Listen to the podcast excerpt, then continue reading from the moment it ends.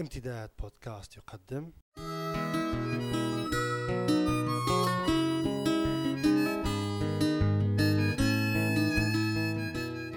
رسالة من لندن مع جمعة بوكليب.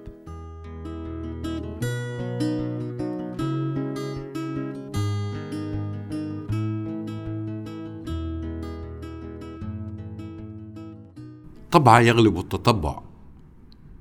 وزي ما تقول الناس في ليبيا اللي فيه عادة ما ينساها. وشخصيا تمكنت على مر السنين مثل غيري من بني البشر من تجميع عدد لا بأس به من العادات الإيجابية وعكسها أيضا. وهناك عادات تعودت عليها لا يمكنني وصفها بالإيجاب أو بالسلب لكنها عادات والسلام. وعلى سبيل المثال لا الحصر تعودت منذ أيام التلمذة قراءة الجرائد ولا يكاد يمر يوم دون أن أقرأ جريدة متى كان ذلك ممكنا واقعيا. كما تعودت أيضا وعلى عكس كثير من قراء الجرائد أن أبدأ قراءة الجريدة من الصفحات الأخيرة وليس الأولى لا لشيء إلا لأن حبي للرياضة وبالذات كرة القدم جعلني حريصا على متابعة أخبارها في الصحف.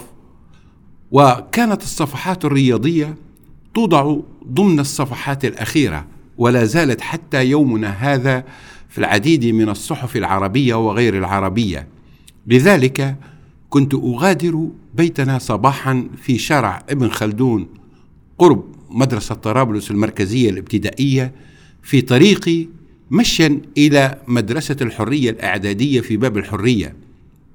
وبمجرد أن أتجاوز الحديقة العامة التي تنتهي في شارع رافائيل الذي أعيدت تسميته بعد انقلاب سبتمبر 1969 إلى شارع جمال عبد الناصر وأقطع المسافة إلى الجهة المقابلة حيث يقع مركز شرطة المدينة في شارع عمر المختار أتوقف عند الناصية لأشتري جريدة الرائد لأنها كانت أفضل الجرائد في طرابلس رصدا ومتابعة للأحداث الرياضية في رأيي الشخصي.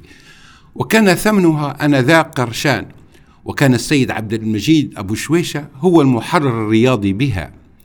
وكان يوجد في تلك الناصية بائع جرائد قصير القامة جدا يدعى عبد الله وكان يضع صندوقين خشبيين على الأرض ليضع فوقهما جريدتي العلم الحكومية وجريدة الرائد وفي بعض الأحيان كان يضع الجريدتين في مكانهما المعهود ويذهب لقضاء حوائجه فكان الناس يمرون بالموقع ومن أراد شراء جريدة يلتقط نسخة منها ويضع ثمنها فوق كوم الجرائد ويذهب في حاله وهو فعل لا يمكن حدوثه هذه الأيام ولا يمكن للجيل الذي لم يعش تلك التجربة تصديقه. والحقيقة أن عاده قراءة الصفحات الرياضية اولا ما زالت تصاحبني حتى يوم الناس هذا وأذكر أنني حين وصلت بريطانيا في شتاء 1988 أنني أشبعت عادتي في قراءة الصحف حتى التخمة وكنت على رأي المثل الشعبي الليبي جمل طاح في باسطي ثم عقب سنوات من التجوال والترحال حط بي المقام في مدينة لندن وما زلت بها حتى الآن. ولمن لم يزر بريطانيا أو عاش بها لفترة من الوقت أقول إن عادة قراءة الصحف شديدة الانتشار وهناك نوعان من الصحف. صحف توزع على المستوى القومي أي في كل بريطانيا مثل صحف الجارديان والتايمز والديلي تيليغراف والصن والاندبندنت والفاينانشال تايمز وغيرها. وتقوم كل صحيفة بإصدار حوالي أربع طبعات للعدد اليومي كما أن محتويات العدد تتغير من طبعة إلى طبعة ومن منطقة إلى أخرى. وعلى سبيل المثال فإن القارئ لصحيفة الجارديان في لندن يقرأ طبعة مختلفة في نفس اليوم عن قارئ نفس الصحيفة في مدينة أدنبرا بإسكتلندا أو بمدينة كاردف في منطقة ويلز وخاصة فيما يتعلق بالمواضيع المحلية التي تحدث في المنطقة وتهم القارئ فيها. بالإضافة إلى ذلك هناك صحيفة محلية يومية في كل مدينة وقرية ومنطقة وعلى سبيل المثال تعتبر صحيفة The Evening Standard الصحيفة المحلية في لندن وهي من أقدم الصحف المحلية بالمدينة وتصدر مساء كل يوم وتحتجب خلال عطلة الأسبوع وتوزع يوميا 780 ألف نسخة. وفي السنوات الأخيرة صارت توزع مجانا بعد أن صدرت صحيفة محلية منافسة لها خلال النصف الثاني من التسعينيات من القرن الماضي تسمى المترو وبدأت توزع مجانا وانتشرت انتشارا كبيرا في لندن إلا أنها تصدر خلال النصف الأول من اليوم أي صباحا وبالتالي لم يكن أمام إدارة صحيفة The Evening Standard سوى مجاراة صحيفة المترو وبدأت توزع مجانا. وما تحققه من أرباح يجيء مما ينشر بها من دعايات وإعلانات. وخلال خمسة أيام في الأسبوع صار من العادة لي أن أقرأ صحيفة The Evening Standard على أمل ملاحقة ما يستجد من أخبار. وعادة ما أقرأ الصحيفة في القطار لدى عودتي للبيت. وفي بداية هذا الأسبوع لفت اهتمامي خبر في الصفحات الداخلية حول قرار صادر عن إدارة قطارات الأنفاق بإعادة تحذير صوتي قديم في محطات الخط الشمالي للمدينة. يحذر المسافرين وينبههم إلى ضرورة الانتباه لدى ركوبهم القطار ومغادرته للهوة التي تفصل القطار عن الرصيف. ويقول التحذير باللغة الإنجليزية the gap. وهو تحذير تسمعه تقريبا في كل محطات القطارات سواء كانت محطات قطارات الأنفاق أو غيرها. ويبدو أن إدارة قطارات الأنفاق قد استبدلت التحذير الصوتي القديم بتحذير صوتي جديد مختلف. ويقول تقرير الصحيفة إن زوجة الممثل المتوفى أوزوالد لورانس الذي استخدمته إدارة القطارات لإلقاء التحذير بصوته في محطات الخط الشمالي تقدمت بطلب إلى إدارة قطارات الأنفاق تطلب فيه إعادة التحذير بصوت زوجها كما كان في السابق لتتمكن من سماع صوته لدى ركوبها القطار في محطة بانكمنت واستجابت الإدارة لطلبها تعاطفا وقررت إعادته خلال بداية هذا الأسبوع. وفي اليوم المقرر لذلك ذهبت الزوجة للمحطة المذكورة إلا أن الإدارة لأسباب فنية لم تقم بإعادة التحذير مما أصاب الزوجة بإحباط.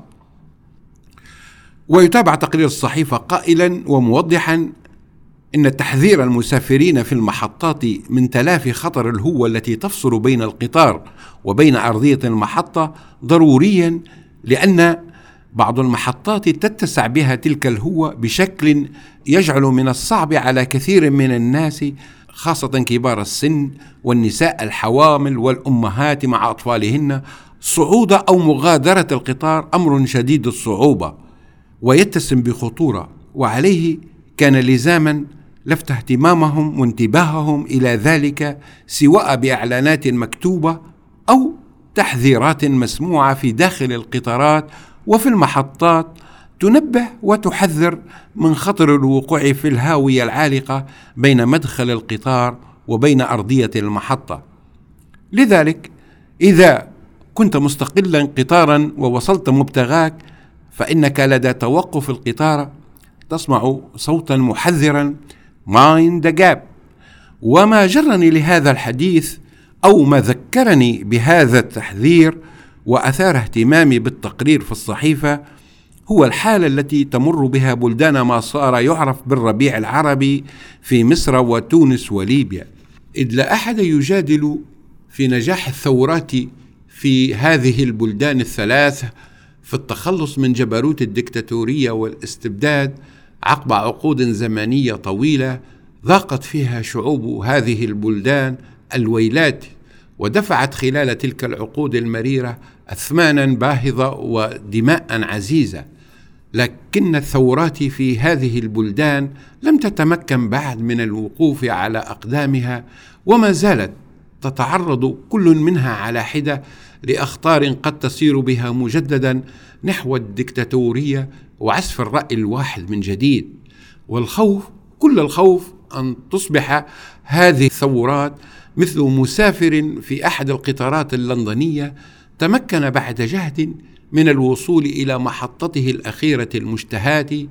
وحين توقف القطار وفتحت الأبواب أمامه لم ينتبه للهوة التي تفصل مدخل القطار عن أرضية المحطة لانشغال فكره أو لاستعجاله أو لفرحته بالوصول أخيرا أو لغيرها من الأسباب وحين أراد أن يغادر القطار ويضع قدمه اليمنى على أرضية المحطة مغادرا وقع من فوره دفعة واحدة في تلك الهوة وقعة شديدة وقد تكون مهلكة. وبينما هو ممدود على الأرض الصلبة يعاني آلام السقطة ونزيفها ويئن متوجعا.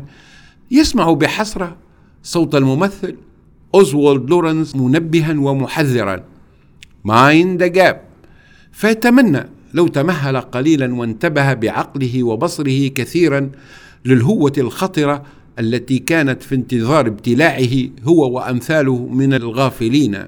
فيندم حيث لا يجدي ندم. وحتى نلتقي مجددا. أقول للمستمعين والمستمعات أينما كانوا وحلوا منبها ومحذرا وبصوت حريص ومسموع. Please mind the gap. متى كان ذلك ممكنا في كل ما تفعلون؟